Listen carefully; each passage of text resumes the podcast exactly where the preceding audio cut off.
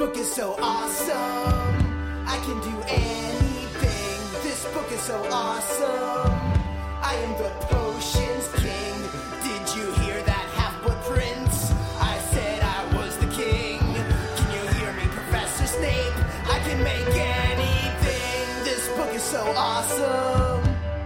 Hi, my name is Joel Watson, And I'm Lily Watson. and you're listening to Potter and Daughter, the Harry Potter podcast, where I talk to my eight year old daughter as she reads through the Harry Potter book series, and we discuss each chapter in each book. Lily, what book are we still reading? The Half Blood Prince. Harry Potter and the Half Blood Prince. This is book six, and we are on chapter 21. Chapter 21 The Unknowable Room. Before we get started, there is something I completely blanked on that was very important the last time we recorded at the end of the last episode when we were talking about uh, the chapter chapter 20 uh, i think it's called lord voldemort's request or voldemort's request.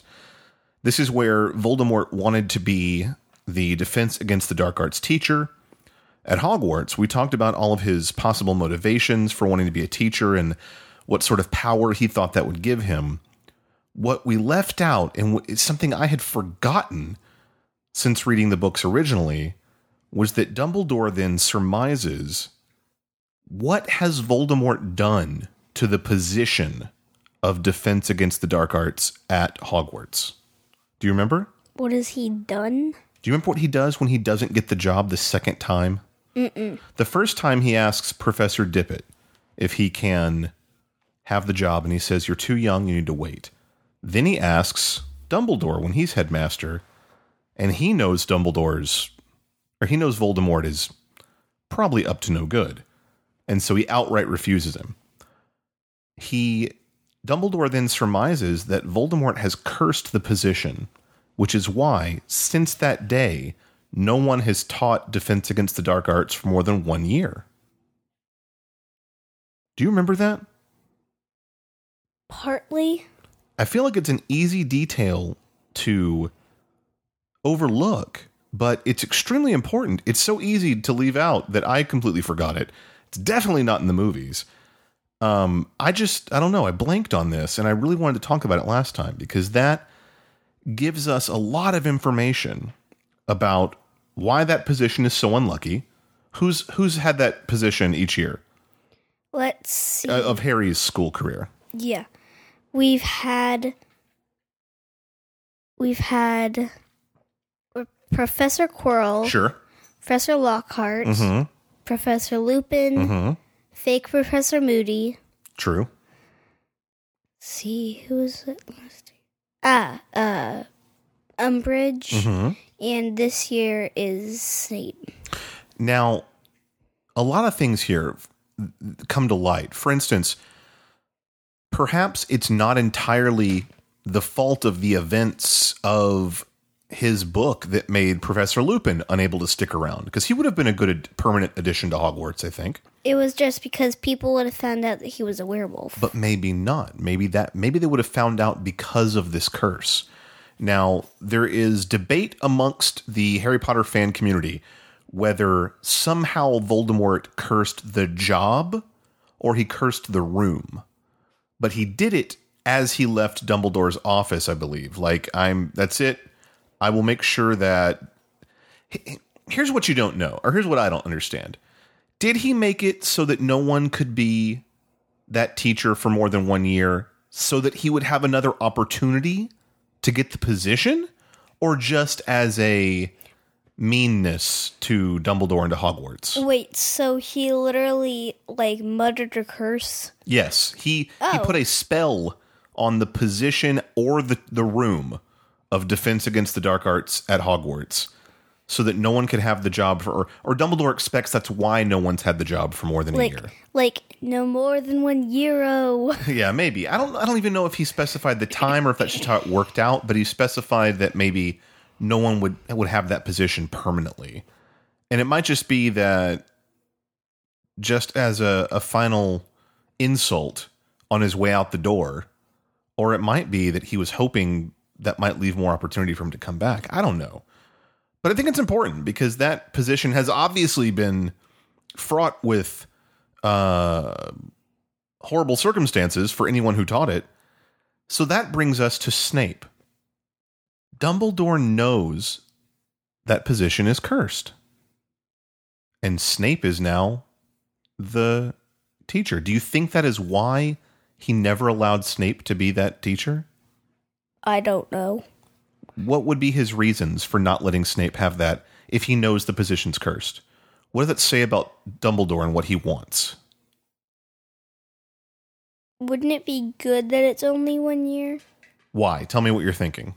I was thinking that since it was only one year, uh, usually, now this is just for the teachers that had just started at Hogwarts, but usually, it's like in all the past books, Defense Against the Dark Arts teachers left the school. They had to because of the curse. We know that now. We didn't know that before. So Dumbledore, I guess, knows that now, and he doesn't want Snape to leave. That is what I'm getting at. If Dumbledore is the only one that knows that, and Snape is constantly begging for this job, then Dumbledore knows, well, if I give it to you, that'll be your last year, probably. Which means, for one reason or another, Dumbledore wants Snape around. But as of this point in the book, we do not yet know Snape's true allegiance. So, something to think about. Because in that first chapter, it was kind of iffy. I mean, you finished the book, and I've obviously finished the book, and we know how it ends. But yeah. but at this point in the book, you don't know whose side Snape is truly on. So it's safe to say that Dumbledore is trying his best to keep him around, even if that means he's dissatisfied with his job or, or the position that he has. So, anywho, now let's start this book. Chapter 21 The Unknowable Room. I think we know another name for an unknowable room, right? It's called The Room of The Room of Requirements. There you go. By the way, what is this chapter called again? The Unknowable Room. Oh. Harry finds a new spell written in his advanced potion making, something that was handwritten by the prince. It's called Sectumsempra. Uh, and what does it say under Sectumsempra? Use only for enemies. And it says for enemies.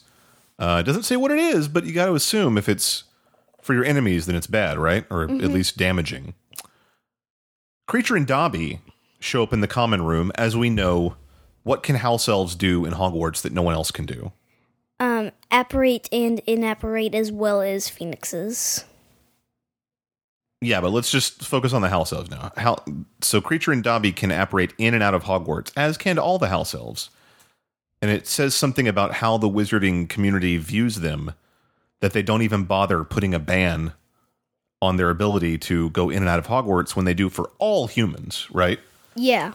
So that's something they think is dangerous and should be banned, and leaves the students up to uh, potential threat. Yet they don't even bother with keeping the house elves from doing that, which means they're not. They're still not even viewing house elves as people. Uh, it's like, oh, why would I care if my pet could, you know, get in and out of the pet door as long as people can't get in the the people door, right? Yeah. So, anywho, uh, they show up in the common room where they have been. What was their mission? It was to spy on Draco. They come back to Harry and say he hasn't been doing anything obviously evil, but he's always visiting the seventh floor with a variety of other students who uh, keep a lookout for him. I'm guessing Crabbe and Goyle and some other nefarious nitwits. And what do the friends realize he's doing on that seventh floor? On the seventh floor is the Room of Requirement. And that explains what about why Harry couldn't see him on the Marauders map. Because since the Room of Requirement is not visible to anyone except for the people that are going in it, it I guess it doesn't show on the map either. Yeah, since the room is unknowable, unplottable, unmappable, that when when he appears to disappear from the Marauders map, that just means he's in the room. Harry's been noticing that a lot, So obviously, he's in there a lot, right? Whatever his mission is, is is taking him to the room of requirement often. Uh, Harry thinks that it's Crabbe and Goyle who have been uh, on the watch, and they were using stolen polyjuice potion. So I wonder who they were. I mean, he says it's various other students, so I guess they're just trying to look like other kids to not be suspicious. Maybe. Yeah. What do you think? Most likely. Maybe yeah. other Slytherins. Yeah. Hermione thinks Harry is focused too much on Draco. Do you remember what she thinks he should be focused on instead? He has a mission that he's kind of ignoring right now. Something he's supposed to get for Dumbledore. Oh yeah, it's it's the thing, uh, the memory that he's supposed to get from Slughorn. Yeah, Slughorn's memory is really of the most importance right now, but he's not. He's focusing more on his obsession with Draco's activity. I guess we'll find out eventually if he's right or if, you know, the other mission should have taken precedent. There is news in the Daily Prophet that Mundungus Fletcher was arrested and sent to Azkaban. Uh, obviously, was was Dung on our side, or was he a little bit, you know, He was iffy because he was stealing stuff, but he was also part of the order. Yeah, he, I think they kept him around maybe because they needed somebody kind of criminally, maybe to do some shady things. But he he was certainly not trustworthy. I think it's safe to say. Uh, we know that he stole from the Black House. We know that he's he apparates out when there's a fight. You know, he's not uh, he's not to be trusted. Uh, plus, he seems like he lies constantly. So. So whatever whatever's going on now, he is in Azkaban. Harry wants to get in the room of requirement to catch Draco in the act. What does he do to try and make that happen? I believe on the map he usually sees what time that Draco is not on the map. And Right? he, he he knows where the opening would be. so a few minutes before Draco goes, he sneaks up around the corner, tries to catch Draco doing it. And he goes to the door and he just he tries to will himself in, right? He's like, I need to be in there. I need to see Draco. I need to get in there. He's like he like tried to say 50 different sentences like I need to be where Draco is. Show me the room where Draco Malfoy is. Put me in the room where Draco is. What happens? Nothing. Yeah, um I think it's safe to say that Draco had dibs on the room of requirement because it provides the user with what they need most. What do you think Draco needs most? A hiding place. Secrecy, right. He needs a place to do whatever it is he's doing without being interrupted, without being discovered, especially by Harry Potter. So once he's in there, once the room has agreed to be this for him, is there any way Harry Potter's going to get in there? No. I would say it's probably the one room in Hogwarts he is least likely to enter once Draco is doing his business in there. Uh, in the boys' bathroom, Moaning Myrtle is uh, moaning around, Apparently she's in the boys. and she was, I think, I don't know who goes in, maybe it's Harry or Ron or both, but she's she's like, oh, I thought it was going to be that sensitive boy. So like, who who's been going into the bathroom and being all you know crying and weepy with with Myrtle? We don't know yet. I think Harry's got to guess who it might be. Slughorn, how what is his attitude to Harry right now? He knows Harry wants something from him. He knows that Dumbledore put him up to getting the memory. So, So how's he treating Harry at this point? uh, every day after classes, he tries to avoid Harry, and every um, and all the time after that, he tries to avoid him. Yeah, he's he's making himself scarce. Uh, hello, Potter. Uh, uh, best be on my way then. And he's he's he's off. So Sometimes he doesn't even say anything. Like after class, Harry packs up his stuff, uh, and Slughorn's like, shove, shove, shove, shove, shove. Okay, I'm done. yeah, he he's just trying whatever he can to get away from him. Chapter twenty two. After the burial, Harry gets a parchment, uh, a letter from Hagrid asking him, Ron, and Hermione to come to an event. What does Hagrid want them to attend? Aragog died, so he wants them to attend his funeral. Yeah, and Aragog, as we know, is a giant car-sized spider who would uh, was at, was Hagrid's pet. Was believed to be the creature that was released from the Chamber of Secrets, though he was not. Has been living in the Forbidden Forest. He has hundreds, if not thousands, of children, and he would just as soon eat Harry as look at him. Uh, do you think Harry is sad about Aragog's passing? He's sad that Hagrid's sad, but he's not that Aragog is. He's not sad that Aragog's dead. Exactly. And that's a complicated emotion. Uh, that's one of those inside out emotions that would be two colors as opposed to just one. He is, he feels for his friend. And when someone you care about is very upset, a good person has empathy and feels that. It, it makes you feel the way they do, even if the reason is not something you share, right? Yeah. So anyway, they don't want to go. They want to help Hagrid, but they don't want to honor Aragog. Harry, Harry has an idea about this event, though, and what does he do? He. Is it now that he takes the potion? Yeah, he thinks this is an opportunity. What's he going to try and do? He takes the Felix Felicis, and he. Uh, and once he does, he's like, "Okay, I'm gonna go find Slughorn." Yeah, so he he he he decides he hasn't done it yet, but he decides this will be a good time to get Slughorn uh, in a I don't know, not really alone, but maybe in a position where he has to talk to me or something like that. in the movie, uh, there's a funny quote. Harry says, I know what I'm doing, Hermione. Or rather, Felix does. Yeah, exactly. And let's see, we're in Slughorn's class. Oh yeah, Harry notices something about Draco's appearance in Potions class. What does he think about how Draco looks? I'm not sure. He thinks Draco looks thinner. He thinks he looks sickly, as if whatever he's doing is taking a toll on him, uh, or he's perhaps so nervous or worried about his task that he's not eating. Right? Yeah. Uh, it's safe to say that maybe whatever the plan is, do you think it's going well or not going well? If he's not eating, um, it seems, and he's looking sick and weak, then most likely no. Yeah, it seems like he's he's not having much success.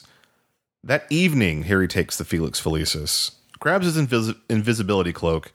Do you remember what it says about his uh, how he feels once he takes the Felix Felicis? He feels amazing.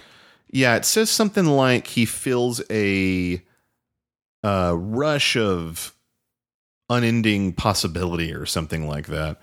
Um, that he, let's see if I can find the quote here.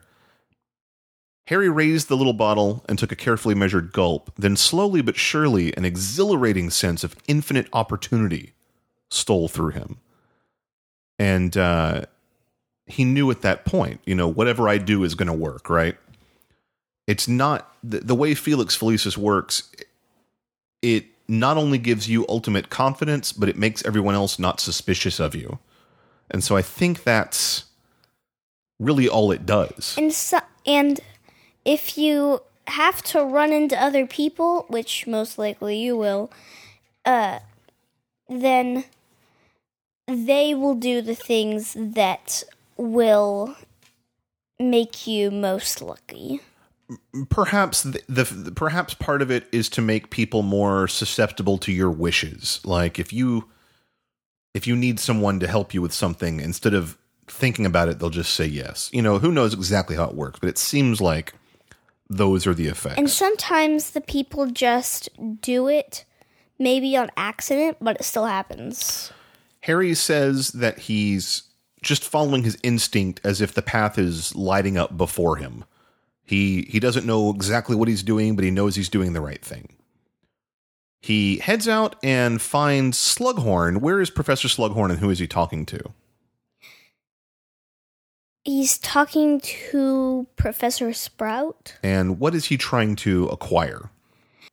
I'm not sure. they're they're harvesting some sort of leaf that is rare and he says like uh, it only you know it's only good to harvest them at twilight and so this is the time to do it but it's it's interesting in the movie they have him stealing this stuff Yeah. from sprout as if he's an opportunist and and sort of uh, dishonest in the book he's working with sprout and she's freely allowing him to harvest the leaves Yeah, so he's a good guy and all, but in the movie he's kind of a dishonest. I think it's not that he's dishonest. He, I think they wanted to show you that he is a Slytherin, but he's He maybe, is? yeah, he's he was a Slytherin, and he, I thought that he only was the head of Slytherin. you have to be a Slytherin to be a head of Slytherin. I didn't know that. Um, so I think they want to show you that he's got some of those tendencies, even though he might be the best of what's available in Slytherin House. but he's not like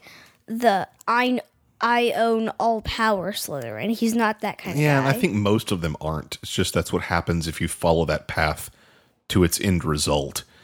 Uh, Harry takes off his invisibility cloak once Sprout is gone, tells him, tells Slughorn about Hagrid and Aragog. Slughorn is very interested to see a dead Acromantula. Do you remember why? because he I believe he needs something for a potion. Uh it's like the venom of an acromantula fang. He mentions that it's very rare and very valuable.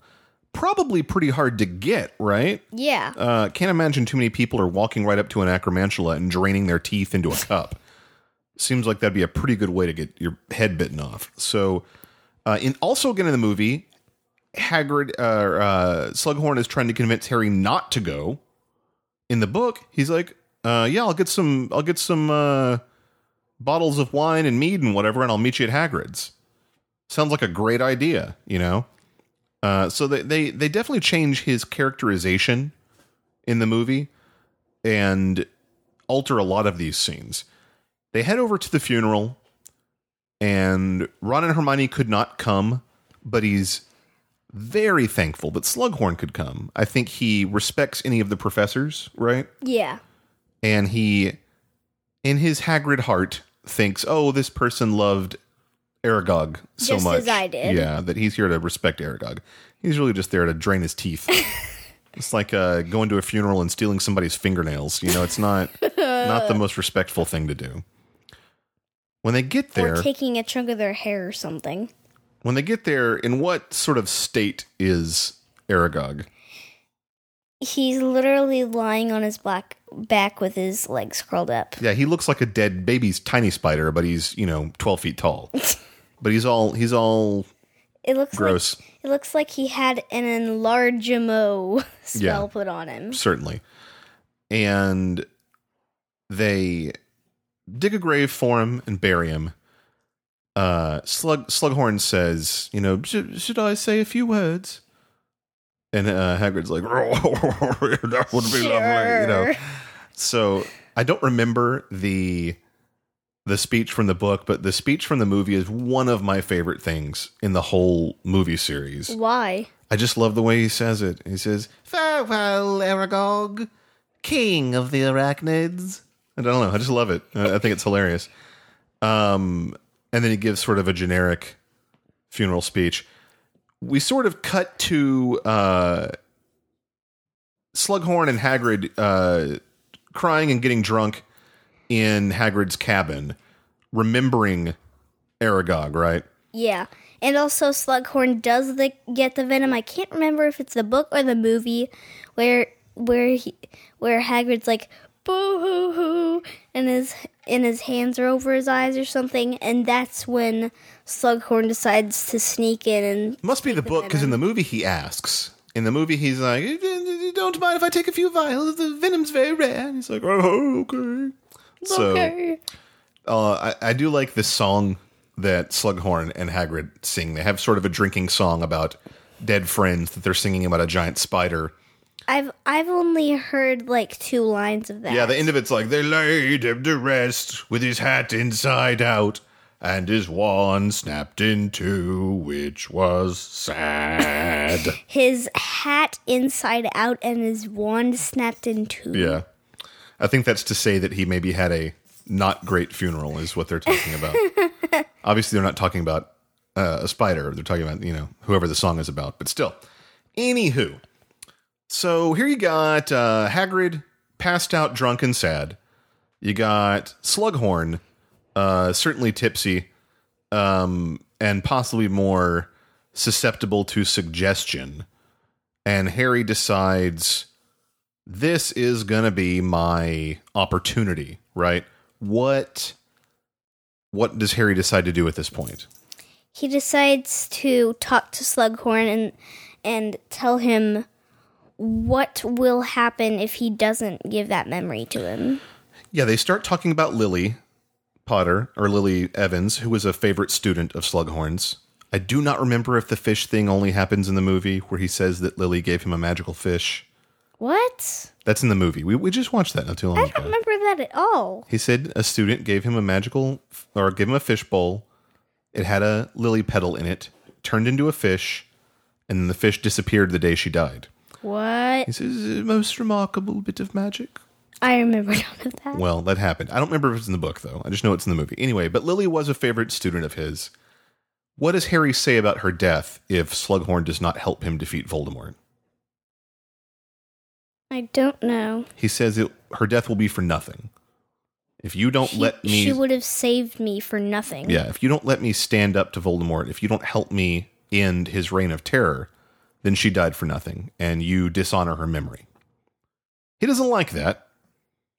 So finally, he takes his wand to his brain, pulls out a memory, and he, he keeps vials in his pocket because he's always trying to collect things. Yeah. So, like, he's got the vials that he kept the acromantula venom in. He takes out an empty vial, puts his memory in the vial, and gives it to Harry. He says, "Oh, Don't think too badly of me. Because he knows that the memory reveals something negative about himself that he probably doesn't want the world to know, And right? Harry and Harry is most likely like I I wish to say this, you're good, buddy. Yeah, like you know, it- all is forgiven as long as you help me from this point out. Uh, what we'll what we'll learn about that memory, I think, is that whether Slughorn had did what he done what he did or not, Voldemort would have risen to power regardless. He was just a pawn in Voldemort's plan. Uh, so he's not as culpable to all of Voldemort's crimes as he thinks he is. Chapter 23 Horcruxes. Uh, this is an interesting thing. Uh, I, I read a interview with J.K. Rowling where she said she was scribbling on the back of a, a takeout menu at a restaurant when she was trying to think of the word what would a what is the thing that a wizard would store a piece of his soul in? And she just started writing pieces of words and nonsense and blah blah blahs and doodads and bing bongs and whatever. And then she finally wrote horcrux and thought that's it. That's exactly what it is. Then she thought oh no. What if someone's come up with that word before? So she googled it. And do you know how many results there were? Zero. That's uncommon. There are hardly any words or phrases that you could search on google that would have zero results so at that time Was Quidditch uh, well, by that time it was because she. This was before book six, Yeah. so yeah, there was tons of information about Quidditch by then. But what she knew by doing that is that she, most likely she'd invented a new word. After this book came out, she said she searched it again, and there were four hundred and forty-one thousand entries for Horcrux because people were talking about it.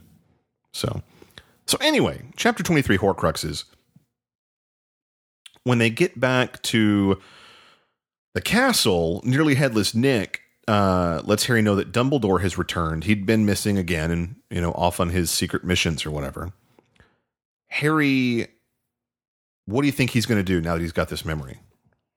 He's going to give it to Dumbledore, straight away. Yeah, immediately. This is the most important thing. He runs to see Dumbledore.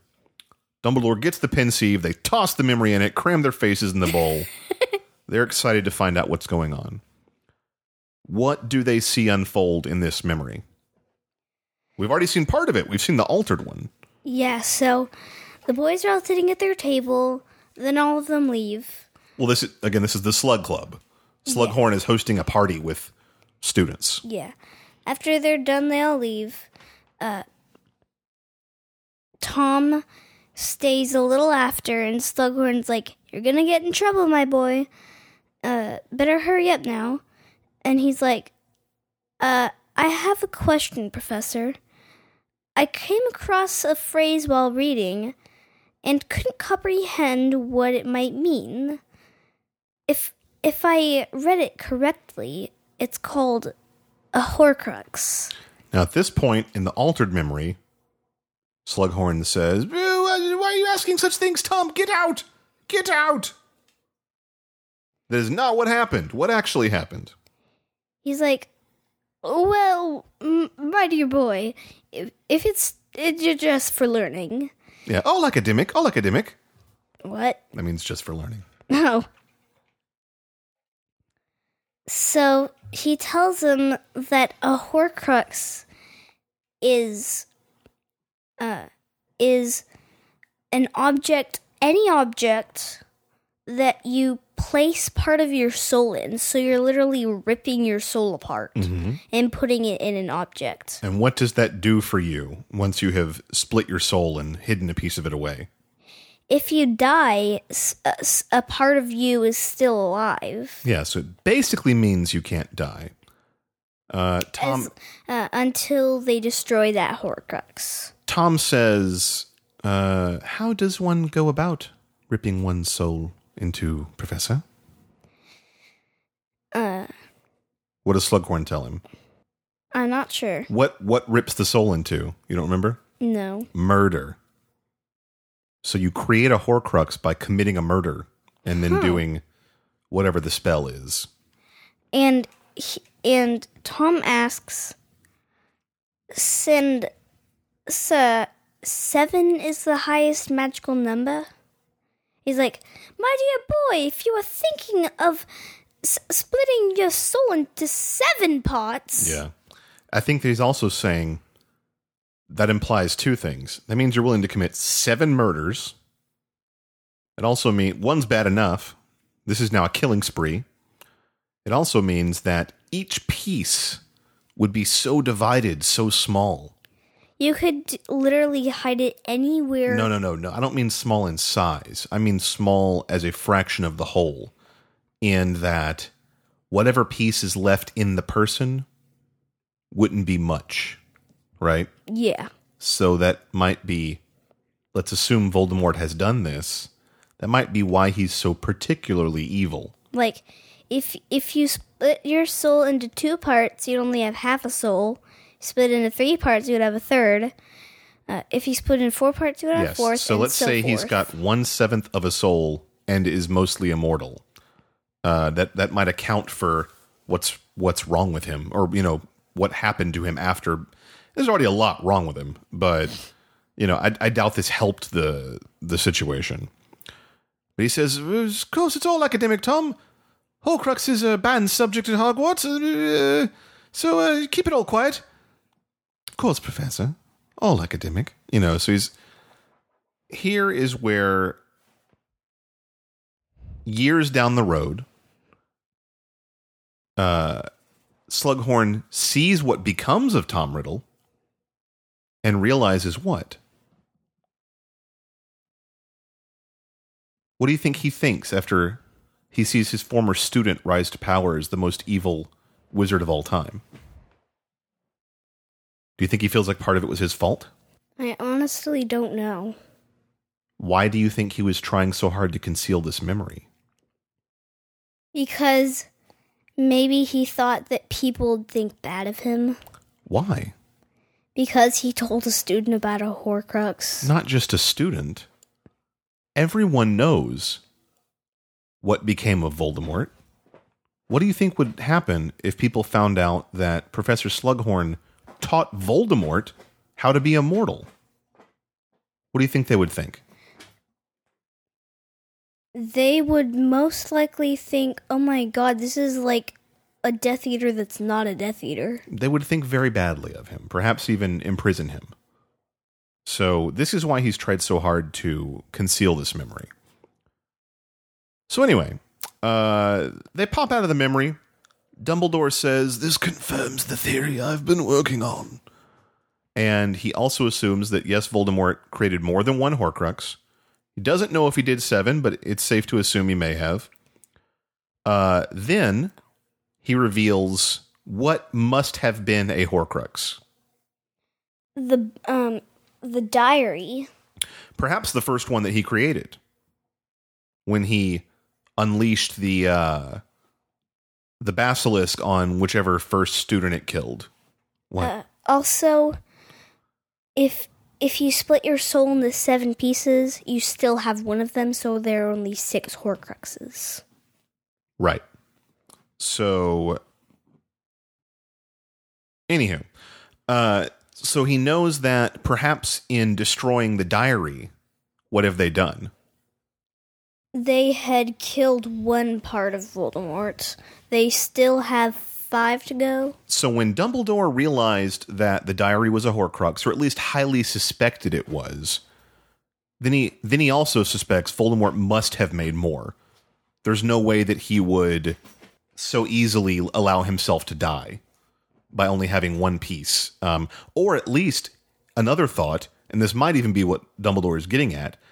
Perhaps the diary was his only Horcrux, No, no, no. and There- then he made more after the diary, you know, or maybe he had a few and he made even more. also, there were at least two Horcruxes because Dumbledore's ring was one. Well, we're getting there. Um, one thing that confuses me about the diary is is what happened to it over the years that it ended up. I, I I can firmly believe it ended up in the Malfoy's house. I have a really hard time believing that Malfoy did not take better care of it. He was instructed to give it to Ginny Weasley, which he did, but then afterwards he does not seem to want it back. Maybe it's because it was destroyed. Maybe he knows that it's of no use anymore. I don't know. But he also may have no idea that it was actually a Horcrux. He might have just been following orders at that point. But Wait, what? Oh, you're talking about Senior Malfoy. Yes, I'm talking about Lucius. Uh, Lucius was instructed by, you know, Voldemort's ghost or whatever, or by the diary, perhaps, to give the diary to Ginny Weasley, to get it into Hogwarts, so that someone could open the chamber. But it doesn't seem like anyone was aware that this contained a piece of Voldemort's soul at the time, or they might have taken better care of it. Yeah, Dumbledore didn't even know it. till it was destroyed. I think he had a pretty good idea after it was destroyed. It's also safe to say that Horcruxes are not a mystery to Dumbledore.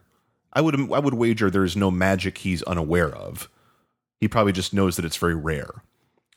So, anywho, uh, Dumbledore considered Riddle's diary uh, to be Horcrux. Um, he said that Voldemort would have preferred Horcruxes instead of using something like the Sorcerer's Stone, since there's a possibility that one day he could run out of the elixir of life that the Sorcerer's Stone makes, which would make him dependent on this one item. And also, you could still die if your body was destroyed. But now we know Voldemort's body was destroyed, but his other pieces of soul remained, right? Yeah, plus it would be really, really hard to find uh uh to find one Voldemort and six Horcruxes of Voldemort anywhere in the world. Yeah, he could have hidden one in Egypt and one in France and one in America, and you know, so And one in uh the bottom of the ocean. Here's a weird thing. Let's see. I mean, it would make for a bad story because then you could not defeat him. But let's say you want to hide seven pieces or six pieces of your soul somewhere. Go in the middle of the ocean and drop them all to the bottom. No one's ever going to find them. but then this book wouldn't have been very interesting if the whole rest of the series was Harry, you know, in a diving suit exploring the bottom of the ocean. It would have been a very different book. Oh look, So- there's an angelfish. yeah, he he would have had far different adventures. so Harry destroyed the diary. Dumbledore now mentions the ring. this was we now know the the ring of Marvolo Gaunt, which was passed down and passed down and passed down. And uh who did he get it from? He got it from Marvolo himself. Either that or Morfin. Okay. Or Tom. Something like that. Well, no, Tom had to have had it because he made it into a Horcrux. Oh, yeah. Uh, I don't remember how he acquired the ring. I know that's like a super obvious thing that I'm just spacing on. Like, uh, you mean Dumbledore got it? Yeah, I don't remember how Dumbledore got it. I think.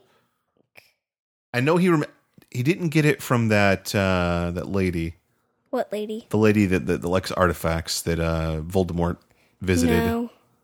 No, that that's a that's a different. I think he got it in his journeys of like trying to find all the memories about Tom Riddle when he learned all the stuff about the Gaunt family and all that. I, I don't. I just don't remember how he got the ring itself.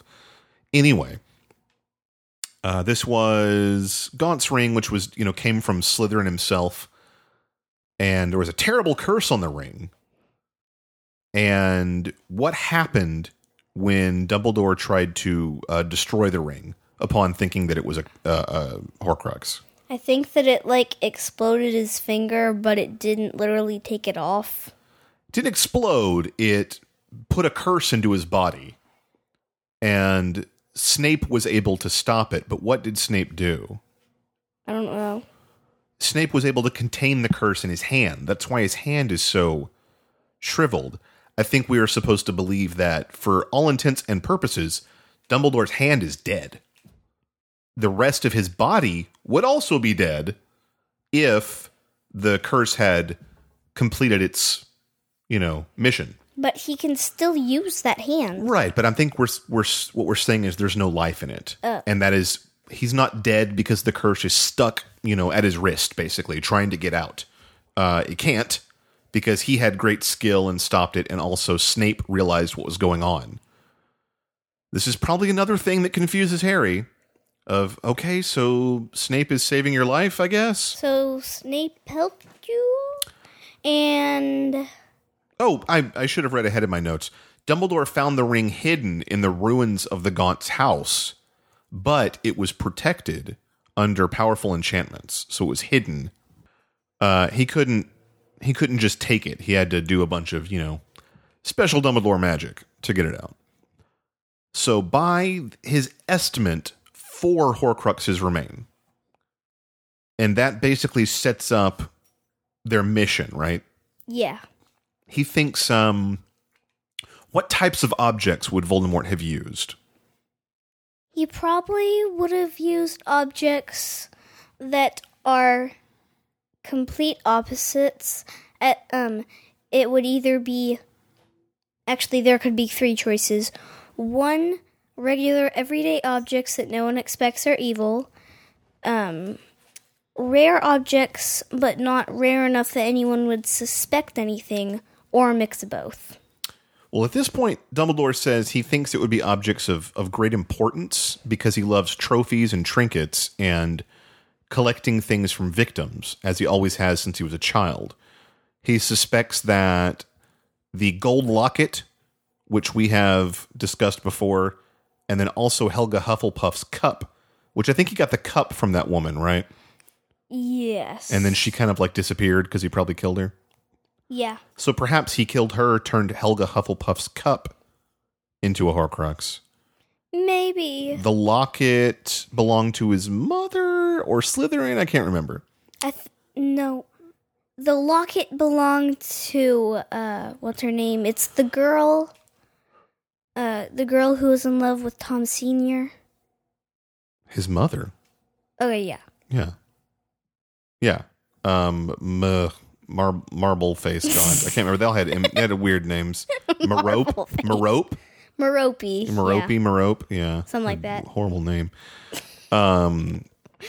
Keep the M's coming, people. Yeah. So so yeah. So every one of these items has a great significance. Dumbledore thinks another Horcrux might actually be Snake's pet snake, Nagini. He thinks that it's a bad idea to use a living creature as a Horcrux, but he might have done it because he protects that snake so vehemently. Mm-hmm. He also thinks that he may have reserved creating the, his final Horcrux for killing Harry. What?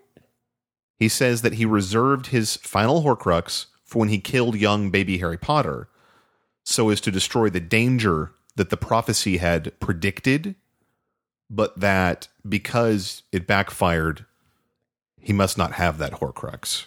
So he only has five Horcruxes? No, it says later he used Nagini to kill an old Muggle man, and so now he's like, well, as a as a sort of second place award, I will. Since I couldn't make a Horcrux while killing Harry Potter, I'll just kill this Muggle uh, who was the caretaker at his father's house. Frank Bryce? Yeah, and and then put that uh, last piece of my soul into Nagini, which is interesting to me. That means that that Voldemort has been creating Horcruxes potentially since his youth, and all the way up into uh, around the time Harry died and a little afterward. Then So he- that would be like his 80s? Yeah, and he didn't do it all. I- In my mind, it would be like, okay, this is the weekend I create Horcruxes. I've always thought of it that way. I've never really thought about him spreading it out over time. I thought he like took a road trip, made six Horcruxes. Gone back, killed Yeah. some muggles. But it but it sounds like it took place over, you know, 40, 50, Years. 60 years maybe. Uh, also, maybe it takes so much of a toll splitting the soul that you have to wait a long time between opportunities, perhaps. Hmm. So, we know we're going after a locket. We're going after a cup. We're probably going after a snake. and I have guesses for Ravenclaw and Gryffindor already. But you don't know them? I don't know them, but I have a guess for at least Gryffindor. All right, what's your guess for Gryffindor? The um the sword that belonged to Gryffindor. The Sword of Gryffindor. Okay. And what is your. So you're assuming there is a Horcrux for every head of Hogwarts. Yes. Okay. What would your guess be for Ravenclaw? It's a thing we haven't learned about. It was that thing I saw at Wizarding World. Oh, right. Yeah, you. We saw the lost diadem of Rowena Ravenclaw. It's a tiara, a jeweled tiara Knew it. at. No, I'm Or- telling you what you saw. Yeah. We saw this at uh, Board Wizarding Game World, Works. which we're not going to get into uh, until we record that episode. But we did visit between this recording and the last. We have gone to Wizarding World. We'll do a whole episode about that. But you saw that and thought, oh, if that belonged to Ravenclaw, perhaps that is a Horcrux, right? Yeah. And I didn't actually read that it belonged to Ravenclaw, but since it was the blue color of Ravenclaw, I assumed it belonged Oh, to okay, sure. Well, it said it on the box anyway. Okay. So perhaps he has something. Now that would be six, seven. Wait. Book destroyed. Ring. Destroyed. Yeah, and you know what? I don't think we know how he destroyed it. We know that it cursed him, but maybe it was in the destruction Hmm. that he uh that the curse was released. Maybe. So there should be four left. And we know that the snake is probably one, the locket is probably one, the cup is probably one. That only leaves one more. Which is which huh. I guess that means there's one um it's either Gryffindor, Ravenclaw, or just something else. Yeah, so that means if he was trying to collect all the houses' heads uh, as Horcruxes, Although, why would Dumbledore, I mean, Voldemort, make a Horcrux a princess tiara? I don't think he would care what the object was as long as it was important to someone who was important. I guess. He cares more about status than anything. I'm sure he doesn't respect the other house heads as much as he did Slytherin, but he does know they're the four most important wizards in the last thousand years. So, anyway, um, Dumbledore thinks he might be close to finding another one, and he wants to go find it, but he wants Harry to come with him. And he thinks he's asking too much. Yeah. Uh he you know, he's been on life and death missions before, but I think you really understand that this is very much a life and death mission. He's also seeing now that destroying Horcruxes potentially kills you. And maybe he won't be so quick uh, to stop the next curse from killing him if they destroy a Horcrux. So Harry asks Dumbledore, "Do you think Voldemort knows when a Horcrux is destroyed?" Dumbledore says he doubts it. What do you think? I th- I don't think he knows it until he goes to check up on it. If he does that. Yeah, and they also mention, I mean, I'm not even sure if it's here, but they mention that Voldemort knows that the diary was destroyed, that someone let it slip, and that his rage was incredible. Who do you think could know that the diary was destroyed, who also can talk directly to Voldemort? Malfoy. Possibly. Uh, another option would be someone who we know is at least currently a double agent. Snape. Also possible. I do not believe that is ever revealed. But you got to figure it's got to be one of those two guys, right? Yeah. seems more like a Lucius Malfoy thing because it's the kind of thing where he would be dumb, let it slip, and then be, you know, hung upside down by his toenails from the ceiling by Voldemort or something. Like ah! Yeah. So it seems like something he would do.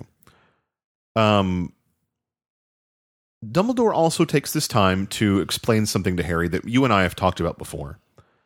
That by choosing Harry and by trying to kill him, Voldemort is the one that fulfilled the prophecy. Voldemort created his own enemy. Right? Yeah, we said this in book 5. If he had just done nothing about it, he will be ruling the world in at this minute. Yeah. Eventually, the book would be called Harry Potter Dies. Yeah. He Or Harry Potter and the Horrible Death. Yeah, and and he says, Harry, you have to kill Voldemort not because the prophecy says so, but because Voldemort marked you as his equal, and he has the choice, but it's but his his hand is slightly being forced. And they mentioned something about Harry realizing there is a difference in being drug into a battle arena and forced to fight to the death or being given the choice to stand up for what he believes in but still fight to the death. And he he realizes he is making the choice. He's not being forced into doing it by a prophecy. But what dumbledore is trying to say is that you both could have walked away you still could walk away if voldemort and harry agreed all right truce neither of us will kill the other one And you get to rule. no, that's not what I'm saying. I'm not going that far. But I'm saying if they agreed not to fight each other to the death, the prophecy would mean nothing. Nothing's going to force them to try and kill each other. They still have to make the choices. The prophecy is almost nonsense. They're they're making it happen just by agreeing to do what it says. If I said I have a prophecy, you'll have toast for breakfast. You don't have to have toast for breakfast. Uh, instead, I decide I'm gonna have some fruity pebbles. But if you did have toast, then I would be like, see, the prophecy came true. So, you know, it, it, it's the it's the struggle of fate versus choice that is sort of at the core of this entire book situation. Um, chapter twenty four, sectum sep. Okay, one more time. sempra. One more time. Chapter twenty four. Sectumsempra. Sectum Sempra. Uh, Harry tells Ron and Hermione about the Slughorn memory. What is the new romantic status of both Ron and Ginny Weasley? Is it now that Ginny is dating Dean? No, Ginny breaks up with Dean. Oh. And what does Ron do with Lavender Brown? He officially breaks up with her too. oh. Yeah, I completely forgot that. Everyone knows that the people they were with are not the people they wanted to be with. Harry has conflicting feelings about having a crush on Ginny. Do you remember why? I bet he's most likely confused that um, that everyone knows uh, that he likes Ginny's like Okay, I didn't know that till a month ago, so that's kind of weird. No, it's not. It's not that. He's he's confused about it, her being Ron's sister, and thinking there'll be weirdness Oh, between all of them. He doesn't want to lose his best friend. like what? He certainly likes this girl, but he doesn't want to lose his best friend in the world. I think that that kind of relationship might be prioritized for Harry above a girl that he likes. Yeah, he might. He's gonna think that at first. He, if they do get married, then that would be kind of weird at first, but he'd get over it. Uh, Katie returns from hosp- the hospital wing. She's been out for months and months and months because of that cursed necklace. Harry takes the opportunity to sort of interrogate her. And she's like, "I know what you're gonna say, Harry. I don't know who did it." Yeah, so she's no help, and there's another dead end. Uh, there's a big Quidditch match coming up between Gryffindor and Ravenclaw. Uh, Harry, in the days leading up to it, keeps going to the room of requirement and trying to find Draco, but he's not having any luck. He sees Draco in the bathroom with Moaning Myrtle. What happens here? Uh, he kind of sneaks up on them. What what state is Malfoy in when he finds him in the bathroom? He's crying into the sink. Yeah, he's crying and he's shaking and he's saying, "I can't do it. I can't.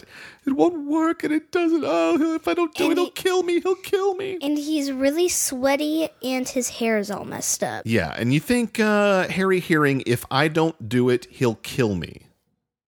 Do you think he needs any more evidence to know that Draco is on a mission for the Dark Lord? Yeah, that kind of defies by he and kill. That's all he needed to know. Yeah, so he's he's pretty sure that he's he's definitely right. All of his suspicions are true. Draco sees Harry in the mirror, and what happens? Like, They draw their wands, and what happens? they start fighting. They start all kinds of spells at each other. What does Malfoy try and do to Harry? Is it the torture curse? Yeah, it's Crucio. He tries to cast an unforgivable, unforgivable curse. Harry misses it and counters with what? Sectumsempra. Sectum Sempra, which is just all he knows. Is it's for enemies? The prince wrote it down, and it's for enemies. he doesn't know what it does. What does it do? He, it knocks him Malfoy back really far, and there's water on the floor, so it like it strikes Malfoy in a lot of places in his chest, and blood is just mixing with the water. It looks like he's been cut by a sword like seven times, really deep. He's sliced open in the face, the chest, the arms.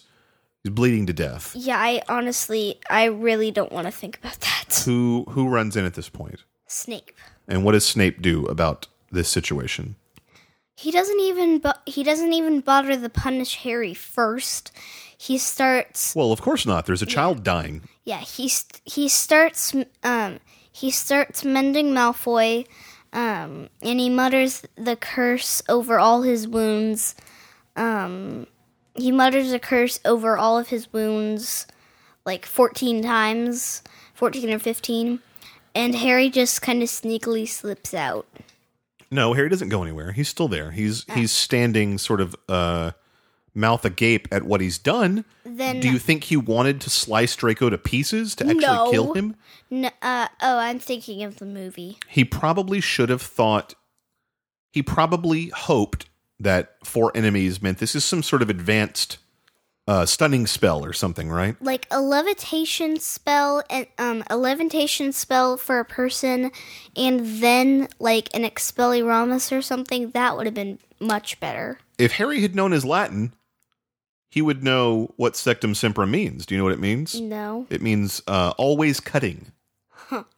So, pretty obvious what was going to happen if he really just paid attention. Uh, Harry is horrified, really, at what he's done.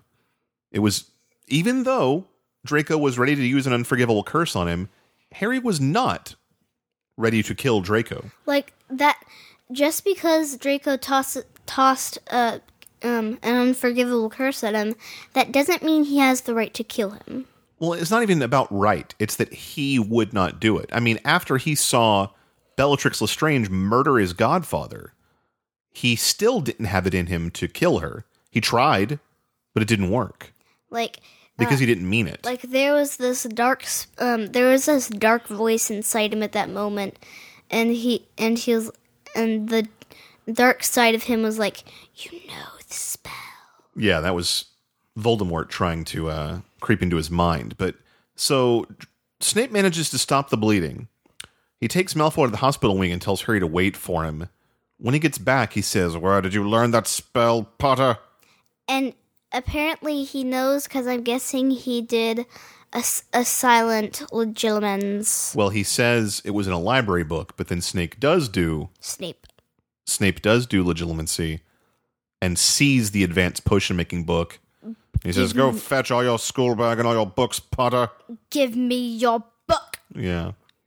So Harry instead He asks Ron for his copy of Advanced Potion Making. and he's gonna go to the room of requirement and hide his book under like a cage. yeah, he, he he doesn't want to give up that. But he should but he should know by now that that Snape is gonna find out that's not his anyway. So when Harry heads into the room of requirement, he sees it in a different way than he's ever seen it before. He has seen it as a uh, Dumbledore's army practice room because that's what he needed at the time. But now it's just the room where people have hidden things. What, what does it look like? What does he see in there? He sees a giant cabinet. He sees a bunch of things covered up by blankets. He sees a cage with a bird inside it. He sees a thousand years worth of hidden stuff. There's books and brooms and furniture and trinkets and baubles and just thousands upon thousands upon thousands of items in what seems to be an endless room. And over a thousand years, you know, things could be hidden by students, by professors, by house elves that work there. Who knows who's snuck away all this stuff? Uh, but it's it's massive. It's like football field sized, full of hidden items. So he wants to hide the book there. Um, he goes back to Snape and hands over his books. Snape knows this is not his copy. I think he finds that out by either Legilimency first or he looks inside the book and he's like, What then? Why does your copy say Ronald Weasley? Yeah, exactly. Uh, so his plan doesn't work out that well. He gives Harry detention for the rest of the term, which is not that bad for nearly murdering a fellow student. Uh, everyone in the school knows what Harry has done. I think they're all kind of whispering about him and thinking like, "Oh crap! Like Harry's a murderer. Uh, he tried to kill Draco Malfoy." And all the other students, they know Malfoy's a brat. They don't know he's in league with the forces of darkness. So Harry probably looks like a crazy monster right now. Uh, Harry is also basically off Quidditch because of detention. And after all of this, Harry still thinks the Half Blood Prince is is a good guy. Uh, he didn't tell him to use the spell. He just wrote it down.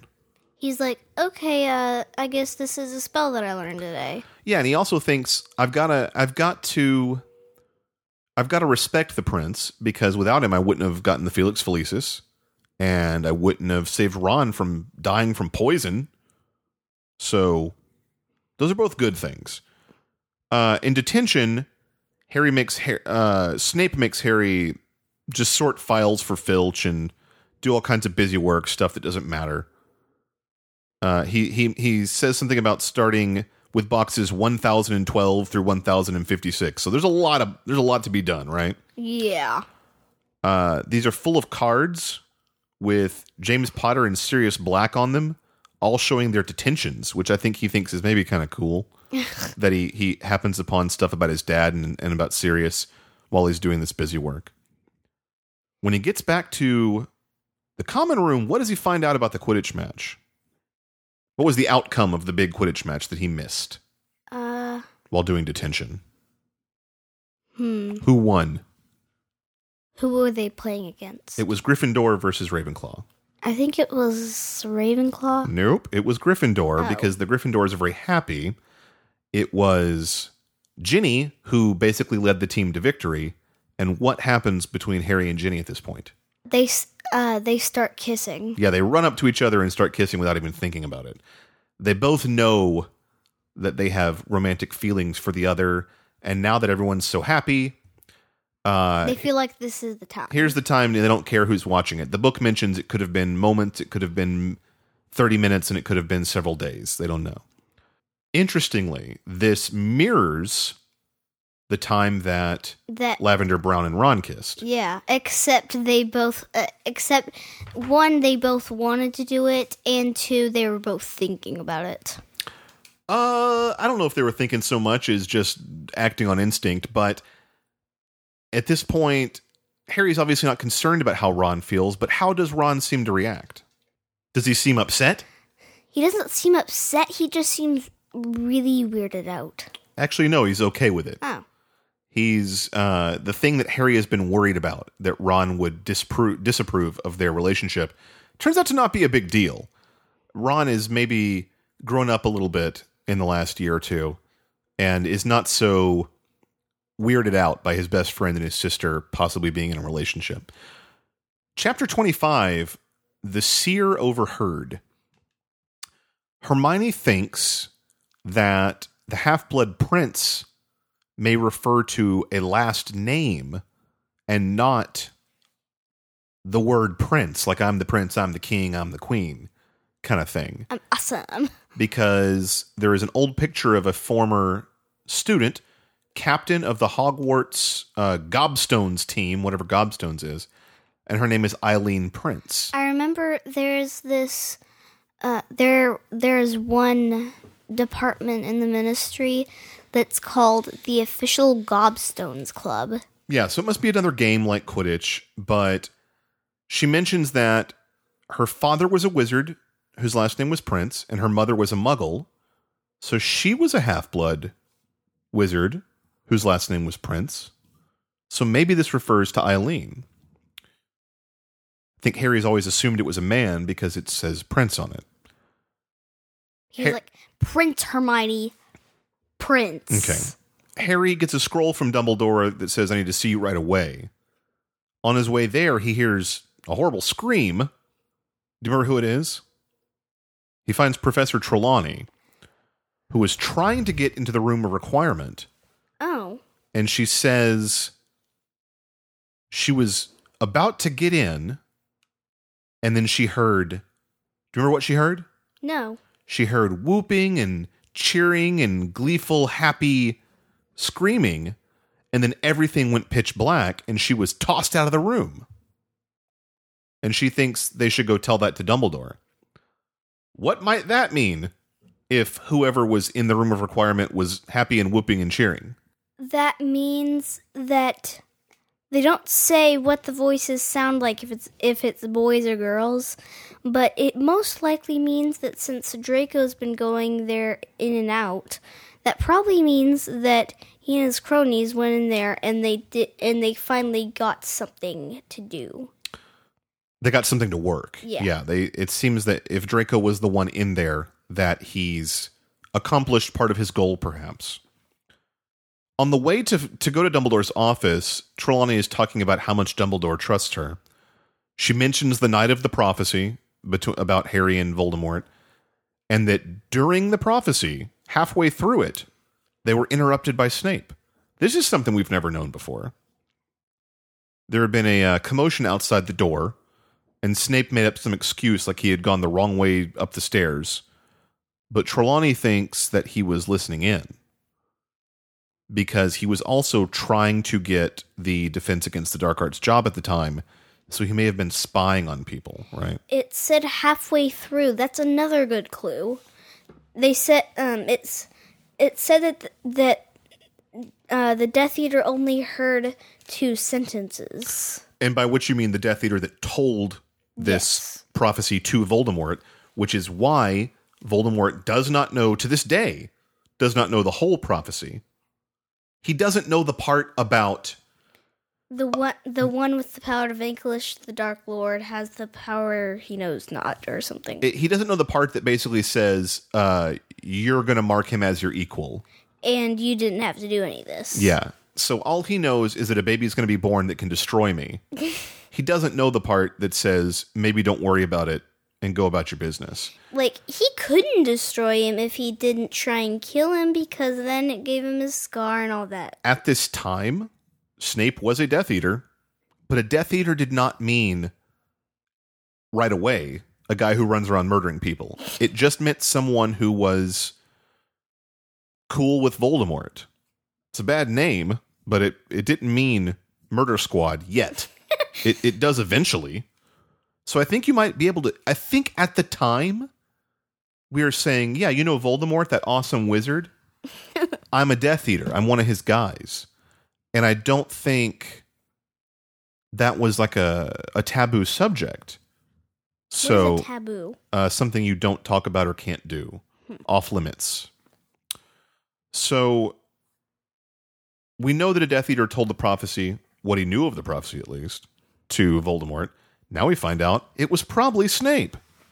Again, casting uh, doubt on Snape's true allegiance. Like, five to ten signs are saying, yeah, I'm Snape. I'm the evil dude. you also could now maybe put some of the blame on Harry's parents' death on Snape for even having relayed that information to Voldemort. It's uh it's possible he would have never known to attack any child if he'd never heard of this prophecy.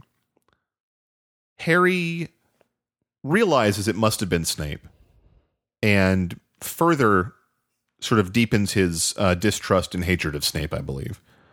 Harry runs to Dumbledore's office, and Dumbledore tells Harry that we are leaving immediately to go after a Horcrux.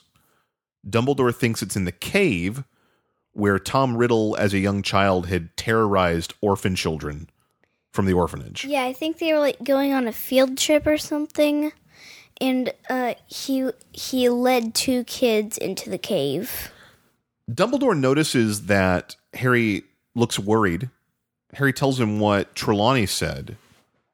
Dumbledore gets a little um sort of pasty in the face. Like, uh, oh, you weren't supposed to know that, maybe. he says Snape made a terrible mistake. He did tell Voldemort the first half of the prophecy, but he didn't know which boy Voldemort would hunt from that point. Or that the boy's parents would be killed. So he's like, uh, yeah, you can blame him for starting the ball rolling, but he didn't do it to kill your parents. He didn't, that was not his intention. And I don't think that matters because Snape is responsible for the repercussions of his actions. Yeah, his intention was for Voldemort to hear the prophecy, so that he could kill this. ho- So he could kill Some kid, baby. he's definitely, definitely sending him to kill a baby.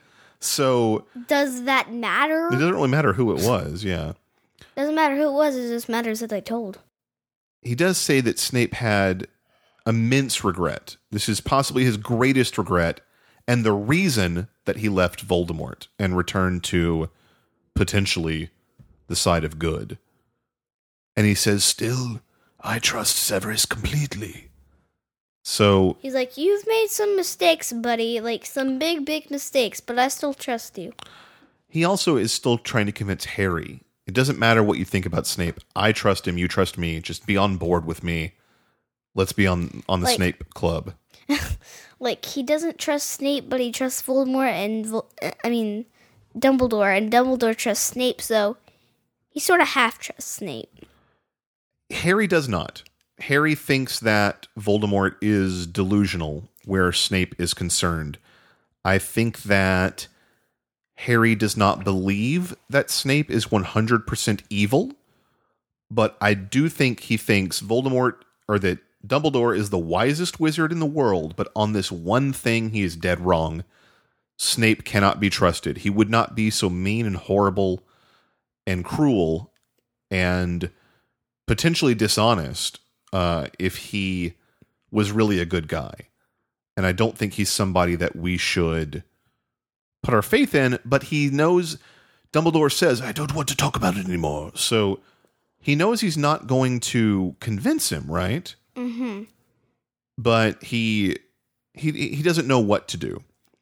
He says we're going to go hunt this Horcrux, but he's got some conditions. What does he tell Harry? You must do whatever, and I mean whatever I tell you. If I tell you to, uh, if I tell you to go run and hide, uh, you do it. If I go, if I tell you uh, to run and save yourself, do it. He says, "If I tell you to leave me and save yourself, you will do as I tell you." And uh, Understood. Harry agrees. So He's like, this sounds like this mission's going to get a little, you know, hairy for Harry. Um, there certainly uh, Dumbledore seems to know some of the danger that he may not be letting on. He also says, "Go get your invisibility cloak," which is interesting because Dumbledore has already told Harry to never go anywhere without your invisibility cloak. he probably knows that he's not taking it. So he's like, "Hey, that thing I told you to always have with you, yeah, go get it because you're supposed to have it with you." Back in the common room, because he's going to get his cloak, he uh, gives Hermione and Ron the Marauder's map and the Felix Felicis, which is interesting. I guess that means he didn't drink all of it. No, I would have assumed he had. I guess I forgot that he didn't drink all of it. in all the of book it said he took a measured he took a measured gulp. it. Jeez, I wonder what would have happened if he would have had all of it. Uh, then he tells them about Malfoy and to go watch Malfoy and to contact any other Dumbledore Army members that they can. I wonder if they t- are taking him seriously yet because they don't. They so far don't believe the Malfoy, you know, is the villain thing. Uh, Harry goes to Dumbledore, who instructs him to put on the cloak, and they head to Hogsmeade. It's interesting that Harry wouldn't get in trouble if he was in Hogsmeade with the headmaster, but he doesn't want anybody to see him. And he tells uh, Dumbledore tells Madame Rosmerta they're going to go to the Hog's Head, and then they apparate away. We don't know where they're going other than this cave. We don't really know what, what's in store for them at this point.